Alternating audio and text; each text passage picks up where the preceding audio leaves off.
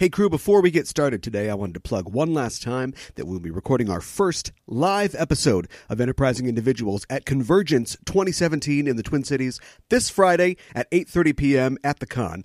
If you're going to Convergence or you're going to be in the area and you're thinking of going, get to the show. We're talking about the one and only Star Trek II, The Wrath of Khan, and I'm joined on the show by author and former show guest William Leisner, author and comedian Patrick Tomlinson, author and Convergence guest of honor Naomi Kritzer, and comic artist Christopher Jones. There's still tickets available for Convergence if you want to go. It's easily the best con I've ever been to, and you will not regret it if you choose to go.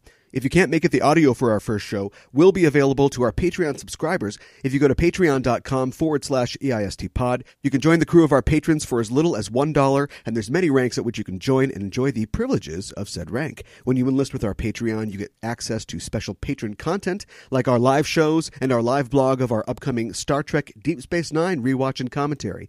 So head to patreon.com forward slash EIST pod and sign up so you don't miss out. When we come back next week for our supplemental show, as a little treat, we'll have some extra content from Convergence, including an interview with longtime Star Trek actor Tracee Lee Cocco. You may know her best as Ensign Jae from Star Trek The Next Generation. So come back next week to find out what was really going on between her and Captain Picard at Data's poetry reading. In the meantime, if you're not following us on Facebook or Twitter, now's a great time to do that to get updates about the show and the world of Trek and where we are headed in the future. And as always, if you like what you hear, tell a friend. Get the word out there. And with that, let's get underway. It's worked so far, but we're not out yet. I wanna know what you're thinking. There are some things you can't hide. I wanna know what you're feeling.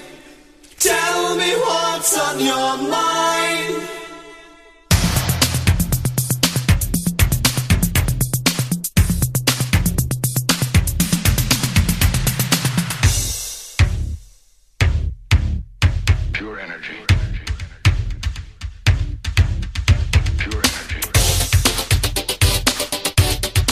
Hailing frequencies open, and welcome to Enterprising Individuals, the Star Trek discussion podcast that boldly goes into excruciating detail about the series, characters, and stories of the Star Trek universe.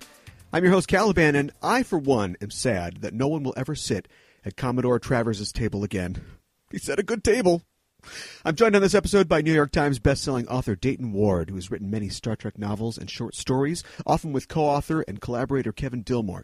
He's also written for Star Trek Communicator and Star Trek Magazine and for sites like Tor.com and StarTrek.com. He's also a regular contributor to Novel Spaces, a blog where writers from different genres provide insight and advice on various writing topics. Dayton, welcome to the show. Hi, thanks for having me. Permission to come aboard granted. Today we'll be talking about Arena, the 18th episode of the first season of Star Trek, the original series. And an episode that, in a lot of ways, came to define, I think, what people think of when they think about Star Trek.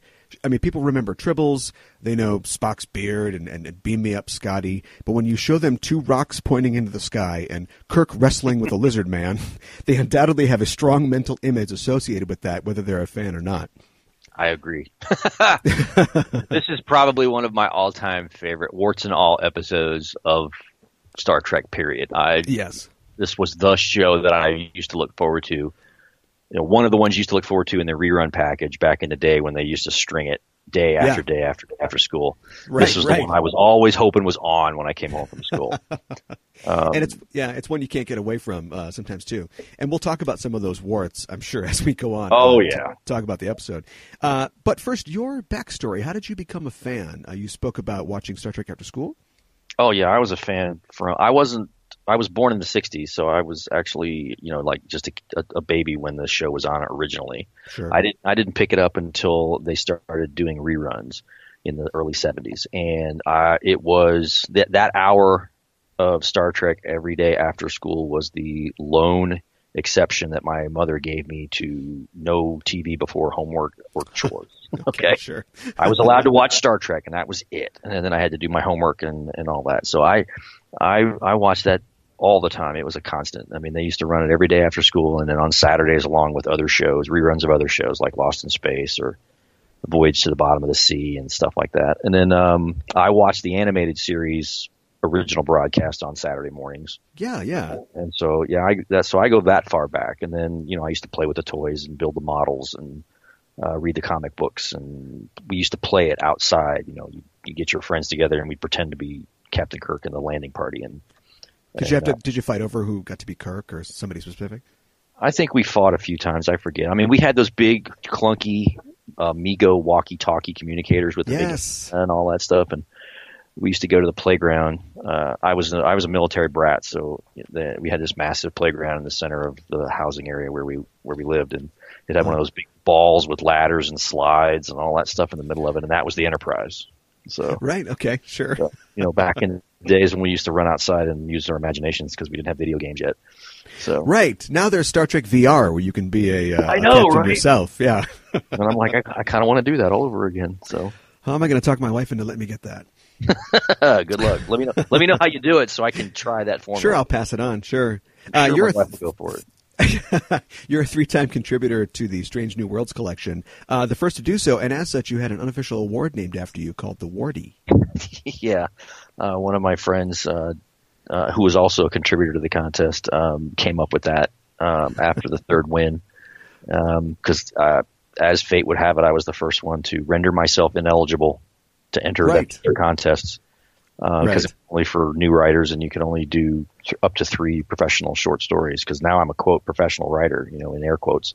Right. right. So once I got the third win, the editor at the time, John Ordover, uh, called me that to, to tell me that I'd won the third or I'd gotten a berth in the third anthology, and he said I, I, I'd like you to write a Star Trek novel for me. So that's that's kind of how I got my start, and I've been doing it ever since. Sure. So you graduated, in a sense. In a sense, I graduated. I, I wrote a novel for them, and then um, I worked with some of the. they They had an ebook publishing program where they were putting out a novella every month, and that's how Kevin and I started writing together. It was our, our first fiction collaboration was one of those ebook novellas for the Starfleet Corps of Engineers series, Okay. Okay. and so that was also serving as something of a farm team, you know, minor league team. Right. Yeah. And so, because several people who first started with credits in that series graduated to novels, and some of them have, are still writing Star Trek, and some of them have moved on to other types of writing, or they're doing both, depending on the individual. That's how I got my start. That's my secret origin story. I'm thinking of doing the same for this show once a contributor's been on three times and we retire them to emeritus status and we name an award after them. There you go. I'm not sure who's in the leader uh, box right now, uh, but we're close to uh, a Coxie or maybe a Mackey award right now. Oh wow, okay. I didn't realize those guys were so busy. I'll have to yeah, you got to catch up. so I'm guessing you're a fan of this episode. Can you tell me why you want to discuss this one particularly? Mostly because it's a favorite. Uh, it's a fair. It's a personal favorite. I mean, we're talking from childhood. I've Sure. never not loved the episode. I, I get what's wrong with it. It's kind of goofy in places, but I don't care because when I watch it, I'm 10 years old again. Sure. It's also one of the stellar examples of the the test story. You know, where uh, an advanced alien species tests humanity to see Right. if we're worthy of something. Right. Uh, I mean, granted, and Star Trek did a lot of those, particularly in the original show, and they did what three or four of them just in the first season. It seems like. Um, so this wasn't even the first one this season. Uh, the Right. Maneuver was the first one. So it's Yeah. like, but it becomes a it becomes something of a trope, you know, within the show uh, very Oh, yeah. quickly. Um, and you know, it has all the cool things that you love about a Star Trek. It's got it's got action. It's got Kirk getting a fight. It is getting his shirt torn. Uh, he's having to be the action hero. It's got a message. Uh, you know, it, it makes you examine your, your motives and your and your reasons for, for undertaking rash action, and uh, it's just it's just a classic staple Star Trek story. Yeah. It's interesting that you mentioned the trope too of, of the test by a higher civilization because it seems like even when they started uh, Next Generation, they were still Right so much of the, the. DNA was there that they started and ended the series with that. Yeah, I mean, and, and and you know, they put a spin on it. They they turned they turned Q into something of a of a of a rogue or a roving protagonist or antagonist for Picard. Sure. Um, so I mean, that's fine. But yeah, even I even laughed at that when I remember watching Encounter at Farpoint the first time. Thinking, God, right out of the gate, we're we're embracing every cool trope Trek ever had. Right. You know, we're not even going to shirk away from it. We're just going right out. All that's left is the and they even had a barrier. I mean, all we, you know, they even had the barrier that the Enterprise runs in into and to and all that kind of stuff. I'm like, good lord, it's like it's like living in the '60s all over again. Right, right. Kind of smoothing the transition, uh, possibly for old fans into new adventures of a new crew. And we're sitting there like, all I need is a hokey indoor planet set, and bam, there it is in the Yes. second. So, I love this show. I don't think Picard's going to be karate chopping anybody anytime soon, though. That would be cool to see a flying leg kick from Picard. You know, Right. I, you know, that, that's on a bucket list. That's a that's a bucket list item. So Well, we're talking about Arena. It is the 18th episode of the first season. It first aired on January 19th of 1967. Uh, the teleplay was by Gene L. Coon. The story in this case was by Fredric Brown, and I'll mention him again in a few moments. And it was directed by Joseph Pevney, who, along with Mark Daniels, is one of the most prolific directors in the original series. He also directed The City on the Edge of Forever, Amok Time, and The Trouble with Tribbles, amongst others, so some real classics there. This was his first episode for Star Trek, and he brought it in on time in six days, even though it was expected to run for seven days with the outdoor shoots and everything, and he received a $500 bonus for that. And that? the st- start date on this episode is 3045.6, which uh, th- they don't make any sense, I don't think, in the original series. I you can't find a thread there, but Just roll with it. Roll with it. yeah, pretty much. Uh, your mission, if you can, is to give us a 25 word synopsis of Arena. A 25 word synopsis. I'm a writer. I get paid by the word. I don't use Right. 25. I don't use 25 if 85 will do. Um, okay, I see. Kirk encounters a new alien life form and is tested. I don't. I don't know. I can't do this. Kirk is tested by a superior alien life form, you know, while while battling a newly encountered alien species, and hijinks ensue. And karate chops. And karate chops. That should There get you go. five right there. Yeah, gets you to 25. There you go. Uh, perfect. Uh, the teleplay, uh, as I said before, is credited to Gene Coon. Uh, he wrote what he thought was an original script for the episode. Yeah, but uh, Desilu's research department found that the sci-fi and mystery writer Fredric Brown had penned a similar story 23 years before. It was published in Astounding Science Fiction magazine. So the production reached out to Brown to get permission to quote adapt unquote his story, and he agreed to that and was compensated for. He gets the story credit, of course. Uh, he probably didn't know they did it in the reverse order, though. Yeah, I mean it's. I, I I read the story as it's as it's relayed to us in uh, Inside Star Trek, the the book written by Herb Solow and Bob Justman. Right, right. And I don't necessarily. I know it's a gray area because you know. I mean, he he. The the way the story goes is he didn't even realize he had done it until he was told he had done it, and Right. then of course reacted her you know horror, horrified because as a writer, the last thing you want to hear is that you've lifted material from another writer Yeah. Uh, even inadvertently. Um, Yeah. So I, I get why they scrambled to to cover their bases, and I'm sure Fredric Brown, if he had ever been told the story, would have understood the circumstances and not held it against them. I mean, after all, they did make the effort to seek him out and provide Sure. proper credit. And it's interesting that that's the only story in the original series that cops to being based on other material. Yeah, I remember an anecdote from, I believe it was Trouble of Tribbles, where uh, David Gerrold had, uh, you know, he had uh, written Tribbles into the script, obviously, and then later on found out that there was some kind of similar creature in a Heinlein book. Yeah. And this was long after the episode had aired, and so they kind of sheepishly contacted Heinlein, and he said, um, don't worry about it. All I want is a signed copy of the script from David Gerrold, because I really like the show. And Heinlein was a cool cat, so Yeah, he was cool. But I mean, it, it's it's just rare to to to see that. I mean, in Star Trek, I mean, considering all the different types of stories that are told throughout Oh, all the different yeah, episodes certainly. and series, you would think more would be inspired by some other tale, yeah. uh, and I'm sure they are. They just don't necessarily cop to it every time, you know, or, or it's inadvertent. Well, as somebody who is a pro- prolific writer yourself, have you ever worked for a while on something and then realized, oh, I, I totally stole this from something else? Not not outright stole something, but it's like you can tell, you know, I, you'll sit back and go, that's where that idea comes from, or obviously there's a similarity to that idea, or uh, you put another spin on it, or something like that. I mean, Yeah. uh, but outright, I copied another story subconsciously or something. No, Yeah. not, not to my knowledge. Um, I, I've heard it described as um, cryptomnesia, um, mostly in relation to um, Vladimir Nabokov wrote uh, Lolita. It was published in 1955, and there's a sh- 1916 short story by a guy named Heinz von Lichtenberg. It's only 16 pages long, but it is essentially the same plot as Lolita. And so the guy that found this out was just pointing it out. He wasn't like trying to accuse Nabokov of stealing, but he's like, maybe the guy read this story like in the 20s and it sort of unconsciously uh, influenced him in writing his own book. Could be. I mean, it happens. I, I'm, I'm sure it happens far more often than any, all of us would care to admit. But I don't Yeah. necessarily think there's anything malicious in, Oh, in no. the intent.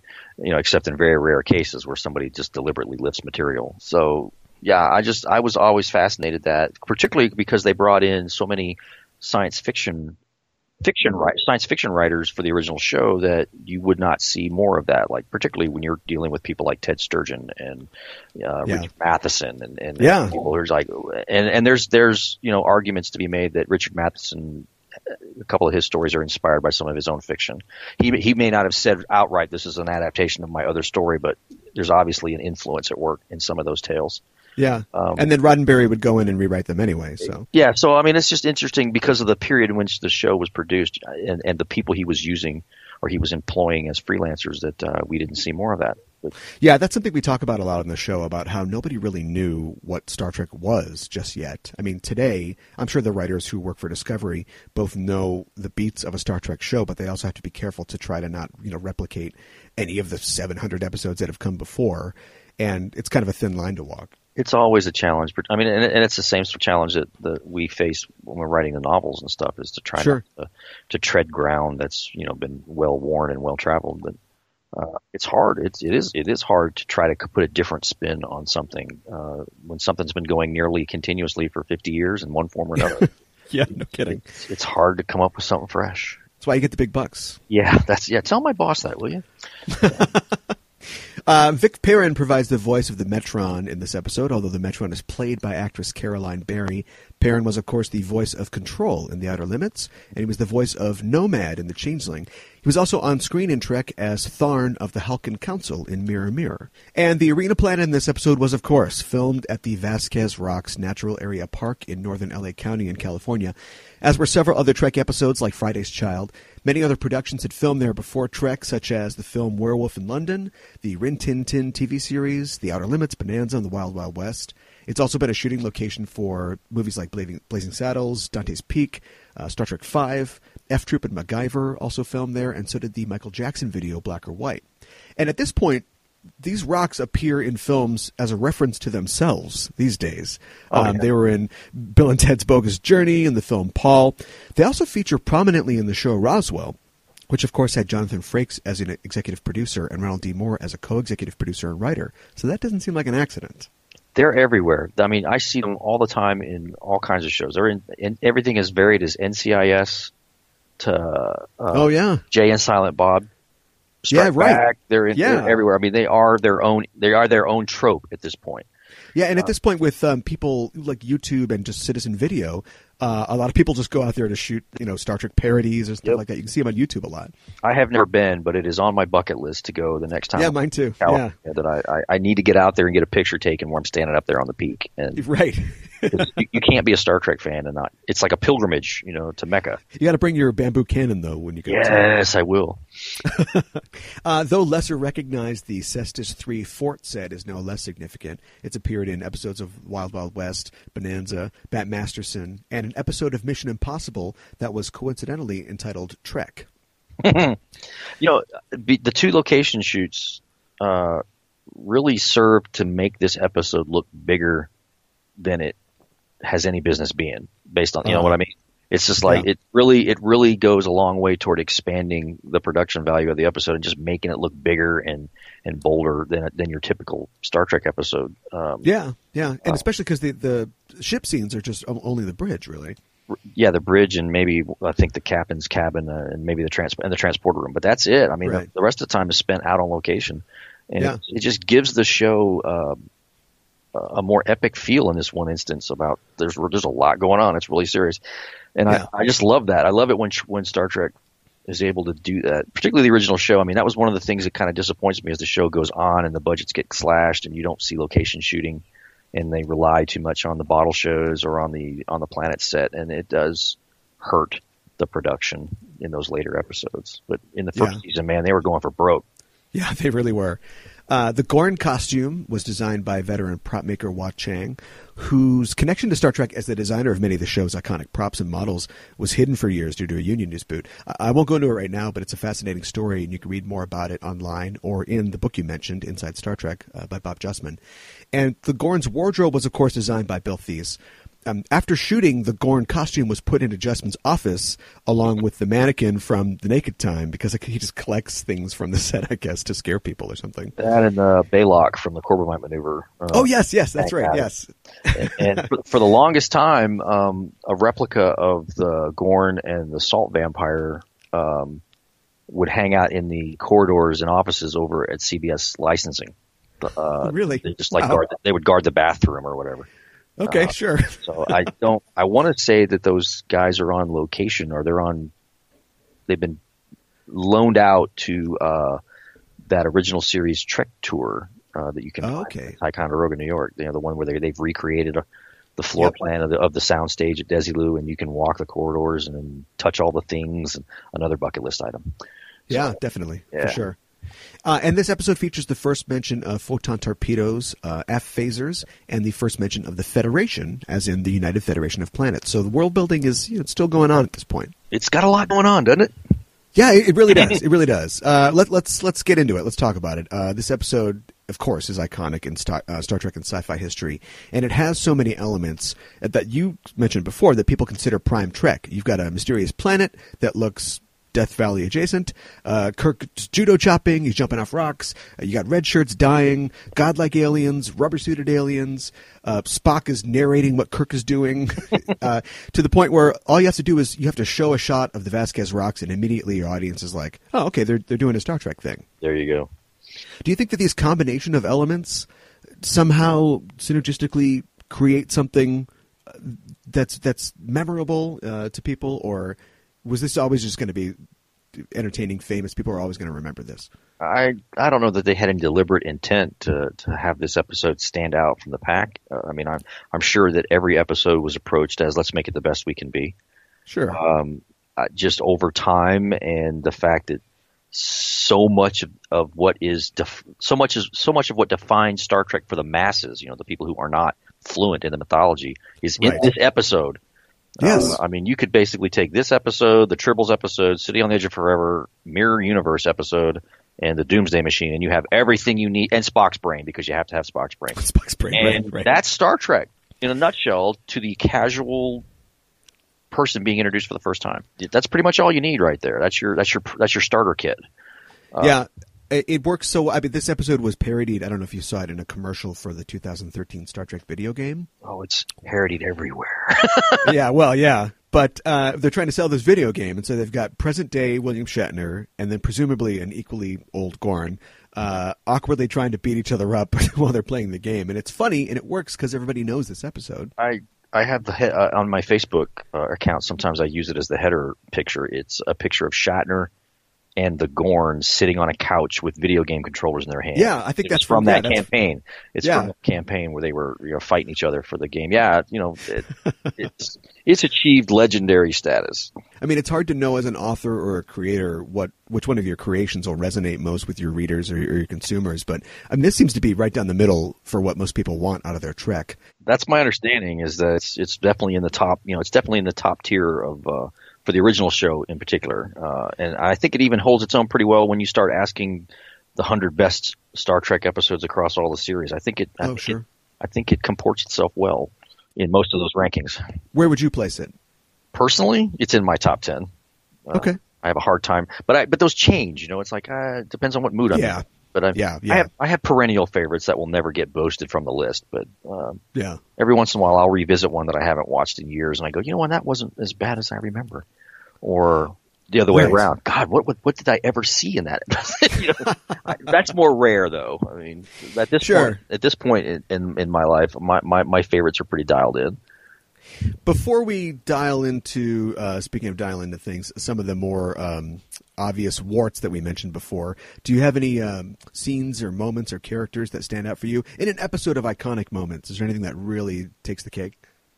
Well, I mean that whole business on the. I mean, well, I mean for good or bad, the the fight, the initial face off with the Gorn, you know, where he fights the Gorn right there after arriving on the planet. Right. That is at once a memorable Star Trek scene and at the same time the absolute worst example of hand to hand combat in any television series ever. It- yes. Um, I- or it should. I mean, it ranks right up there with Steve Austin and Bigfoot in terms of iconic status, but I don't know that it's a memorable it's it's definitely not something you teach kids for self defense. Don't do this, Right. die. Right. But, uh, I get that the Gorn is slow, but like Kirk's blows Ah. are so telegraphed too. Yeah, I know. Uh, I mean, it's but I mean, as a kid, it kicked ass, right, in every way. Right. Uh, it's like I said, when I was I was the same age, so I mean, I watched stuff like the Six Million Dollar Man when it was first aired. So when Steve Austin faced off against the Bigfoot, that was the best thing ever. Yeah. You know, right. eight. So uh, that's how I, I view it. I try to view it through those lenses. You know, it's like uh, what I remember loving about it. Because if I start Yeah. to pick at it, I'll just drive myself nuts.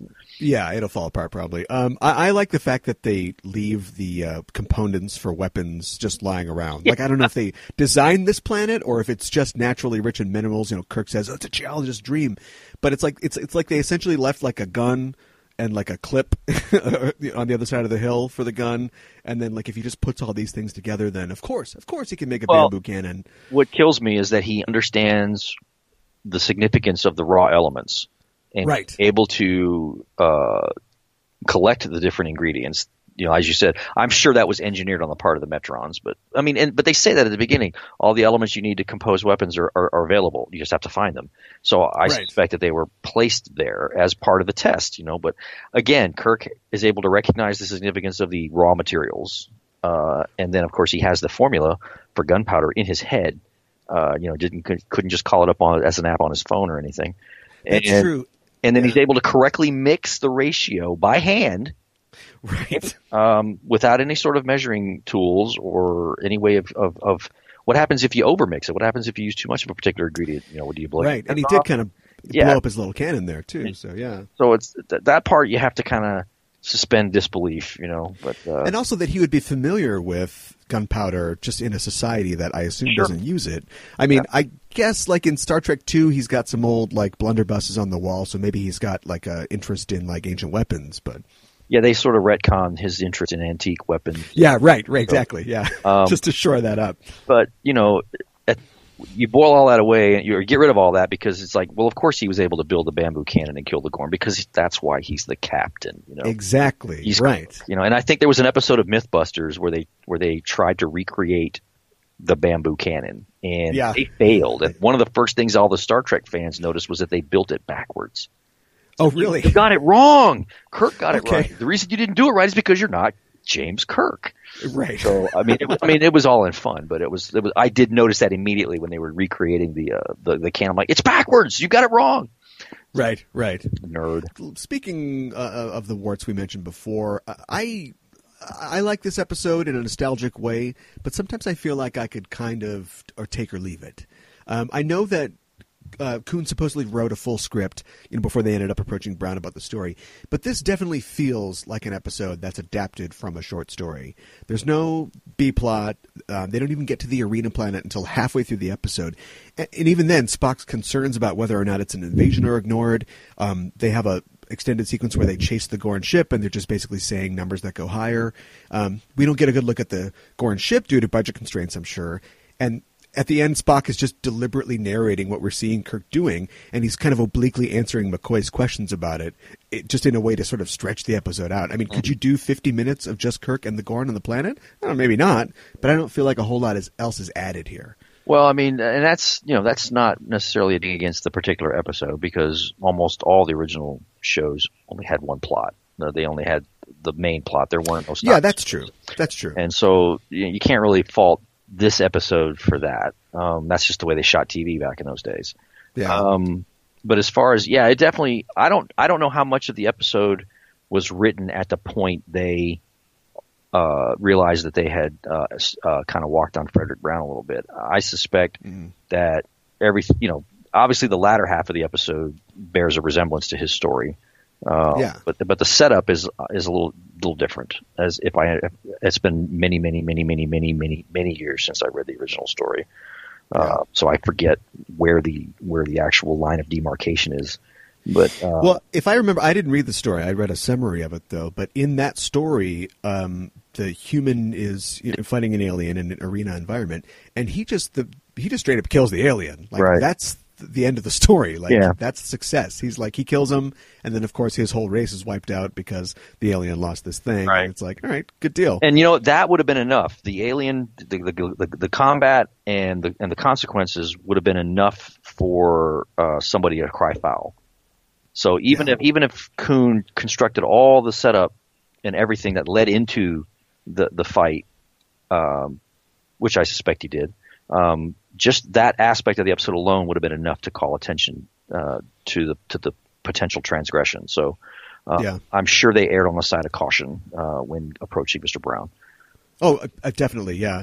Do you think if this episode had been um, reproduced, or they had, uh, if, if this episode had been on TNG and had never been on TOS, do you think that it would have ended differently, um, or had a different sort of theme or, or kind of implications about what's going on? I'm sure there would have been much more um, introspection regarding the Gorn and the Metrons, and it would depend on who was selected for the combat. so if, it, Uh, yeah, if it's sure. Picard, you know, I mean, it would be interesting to see Picard in this kind of situation. I mean, he has had similar episodes where he's had to be on his own, like uh, most especially like the Darmok episode where he's Sure, yeah. Planet. We covered that on the show recently. And, yeah, it's uh, a very similar setup. very similar setup. So he might approach it uh, in some aspects quite similarly, but obviously he would uh, try to solve the problem. They would they would write this this episode in a way that would lend itself more to uh, Picard's intellectual uh, approach to solving problems. Uh, Yeah, and I think that more would have been made out of the fact that um, so so Kirk um, at the end he refuses to kill the Gorn, and it's it's partially I think because we're better than that, but I, th- I think it's also mostly because it, it gets to him that the Gorn were in their own way just trying to protect their own territory. So it becomes like, well, that's fine. That that's okay. I guess I understand what you were doing there. I mean, I won, but you know, we've we've come to some sort of um, now that you're lying on at my feet. You know, we can we can make terms, and, And that's, that's- a very sort of '60s kind of way to look at it. That's a very Star Trek way to look at it too. I mean, that's you know, Well, especially in the early series, I think that the like next Picard would have. There might have been a similar outcome, but he would have felt really bad about it, and we would have gone, you know, to the credits with him looking out the Oh, window, yeah, he if he did the right thing. he would have felt bad about getting into the situation in the first place. I mean, I, Yeah. I think he would have been he would have felt guilty about the fact that they stumbled into it without understanding it or or misunderstood it. And, Right, and where, took- yeah. where Kirk rushes where angels feel to, fail to tread. Yeah, I mean, in, in Kirk's defense, you know, he's he's reacting because the minute he beams down, he's under attack. So he doesn't really have a lot of time to process it on the planet. Oh, certainly, yeah. And he wanted to go to Commodore Travers's table too. Of course, I so always- good meal waiting for him. That point, but that points to the first of many holes in the storyline. It's like, doesn't anybody run sensors?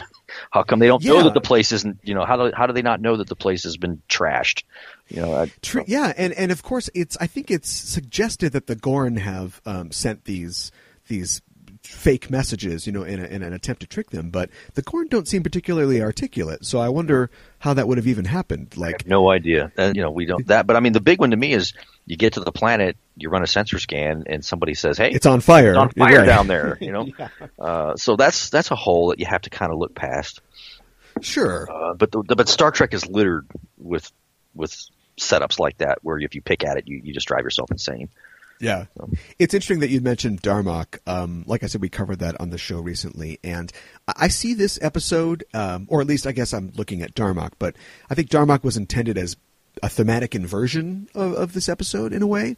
Um, and I think that adding the complication in Darmok of the lack of communication really lifts the episode up because that's a similar thing where you don't really have a B story. You cut to the ship, but they're just trying to figure out how to get um, Picard back. And in this episode, Kirk and the Gorn they can talk to each other. I mean, if you want to do like a I don't know like a Cold War sort of parallel, like they have a red phone, but they're not really using it. They're only using it to basically threaten Kirk in one Right. case, like just surrender, I'll kill you, and they don't really use it. And so I think that it's kind of underwritten in that sense um, because you could add more building tension, or you could add them maybe possibly at some you know act break coming to a possible connection, but then there's a misunderstanding, and then they're back at war again.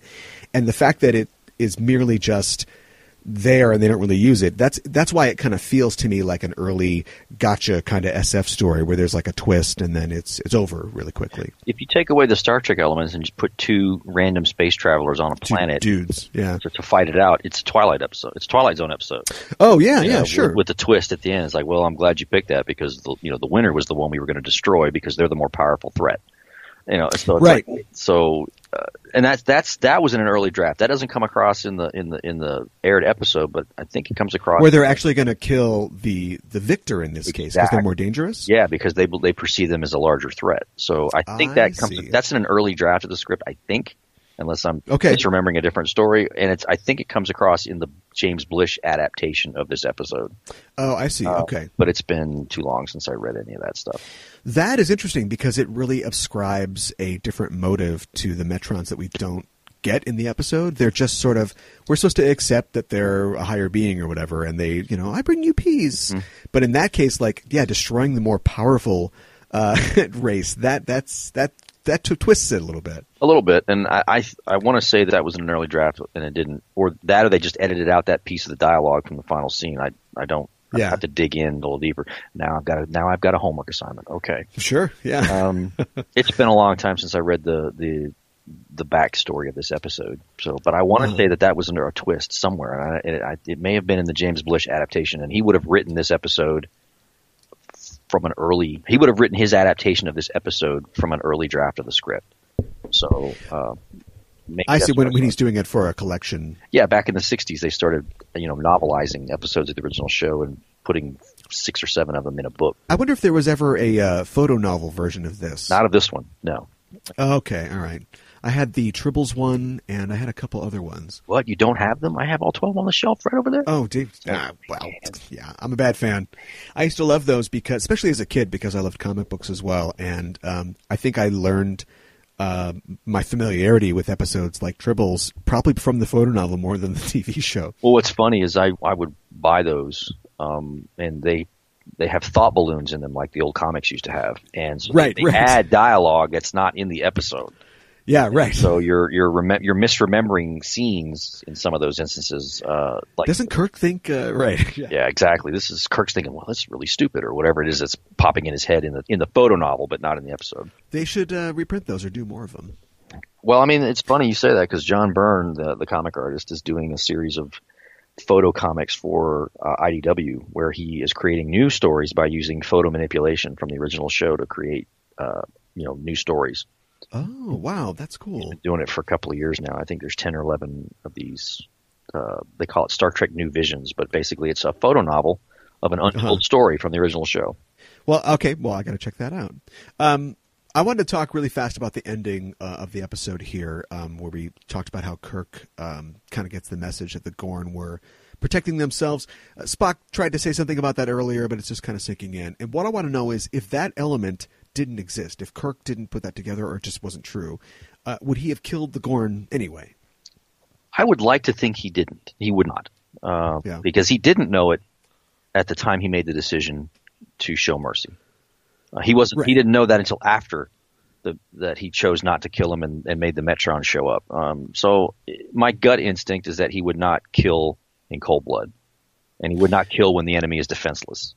Yeah, and maybe that's why in the episode, at least leading up to that point, they really have gun- uh, Kirk be really gung ho as well. Because, I mean, Kirk can g- definitely get a burr up his ass about all kinds of stuff, but he's rushing into this confrontation with the Gorn. It's like we have to destroy them, not disable, not communicate. You know, they just we have to take them out. And so, dramatically playing on that element makes it seem like when he gets to the point and gets the chance to kill him, he's going to do it. But of course, he pulls back because, of course, he does. Of course he because does, he's yeah. he's Captain Kirk. He's- yes, I mean, it's but we've we've seen we've seen it already. I mean, he had a chance to to blow up the he had a chance to destroy the Romulan ship and didn't. in Balance of Terror. and he yeah, sure. He even he even offered to help or uh, at least open negotiations, and and the Romulan commander said no.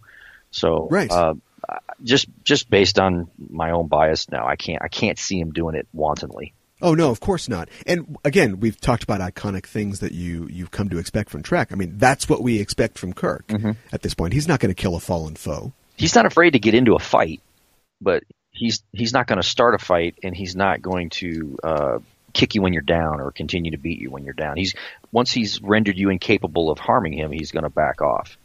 Uh, Right. Yeah, but he has no problem waiting right in there and throwing fists. Obviously, I mean that's Yeah, yeah. No. I just I can't see I can't see a situation where Kirk would kill somebody in cold blood. I, I will say though that's I th- still think that's a very uh, sort of '60s American diplomacy uh, Oh, sort of style that Kirk's ready to be magnanimous once he's already won. Exactly, You know, yeah. Hey, w we're all equal because I say we are. We Took a knee, you know, even though Right. even though the score is forty five to nothing. So Yeah, no, we're all fine. Yeah, that's the kind of theme that we usually get. I think in, in original series episodes, um, especially the idea of like you know, oh, we got it wrong, but we'll figure it out eventually.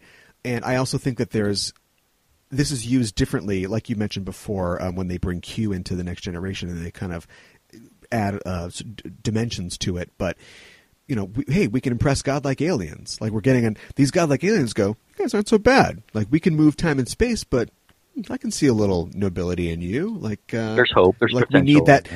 Yeah, we need that sort of like our self esteem. Well, I guess will be hurt if godlike aliens don't like us. really, yeah. it's a popular. It's a it's a common That's so- theme that will be revisited. that's so original series, Oh yeah. yeah, absolutely.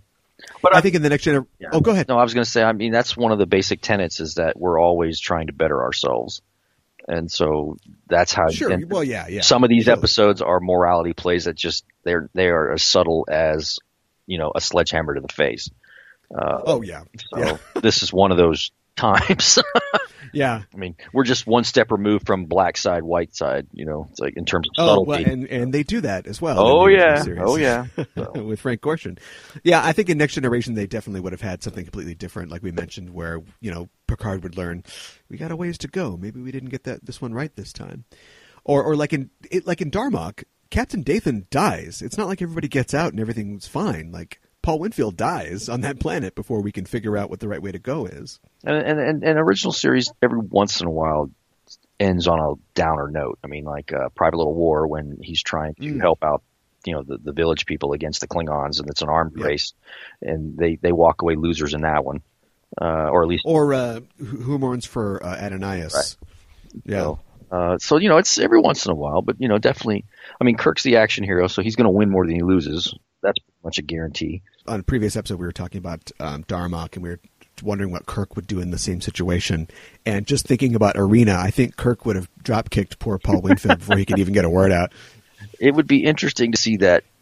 It would be interesting. Uh, well, I'm sure it'll show up in a comic book now or something. They'll they'll Yeah, they'll, sure, right. they'll, they'll invert the storylines and put each captain in the other's position in those particular. That'd be an interesting fan exercise. Yeah, I should write that. Take the captains and throw them into each other's episode and let them play out the events based on the way they handle situations.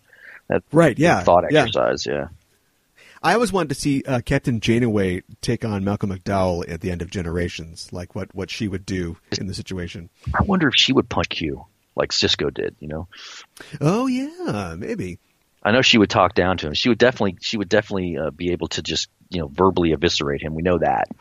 Oh yeah, yeah, certainly. I wonder if she would actually just go ahead and, and, and haul off and smack him. That'd be all right. Yeah, because she wouldn't.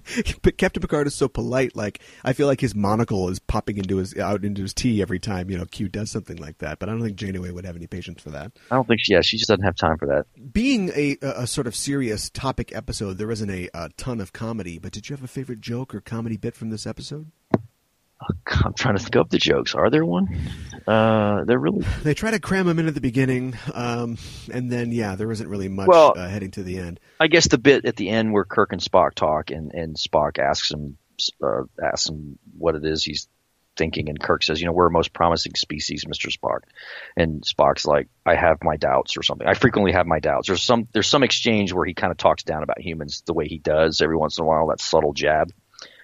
But, uh, but Kirk comes back and says, you know, I, I don't anymore. I don't have doubts. You know, obviously we, we're a work in progress. Just that's, it's that little banter at the end. I mean, it's, this is one of those episodes that happens before the, the, the habit kicks in of them all laughing at the end of the episode. right, that's right. You know, hysterical ah, seven laughing, people yeah. just died. Ah, ha. yeah, they, they don't, that's, that, Yeah, right. that's not quite so prevalent at this point in the series. So, uh, but I also like when, uh, McCoy and Spock are watching the, the, the, the drama unfold and, and Spock is providing his play-by-play commentary, and McCoy's like, "What? you know, if it was today and on Netflix, he'd be like, "What the hell are you talking about?" or something. Right. Yeah. What are you smoking? If- and then Spock. If he has the time, yeah. how easy would it be to just turn to him and say he's using sulfur and saltpeter and, and diamonds to make a cannon? Right. yeah. Why? But I mean, you know, Spock. He's like you said. He's not going to use ten words when a hundred will do. Uh, I, I like um, the very short, sort of fun interchange at the beginning that they have to cram in, where they're talking about um, going down to meet the Commodore, and apparently, you know, he enjoys the uh, the benefits of command, whatever that means, and they're going to have fun. And Spock's like, "You're essentialist." He's like, "Yeah, you bet your pointy ears I am." Yeah, I've been eating out of. I've been eating powdered eggs out of a can for the last. Right. Exactly. Yeah. So, yeah, that's that's that little bit of banter at the beginning is when they should be using sensors to determine that the Right. on fire, but we'll let it slide. You know. So, Uh, well, as we uh, wrap up here, did you have any uh, final thoughts? Uh, anything that is unsaid about the episode? uh, man, we covered it pretty well, didn't we? Uh, I mean, I there are a few.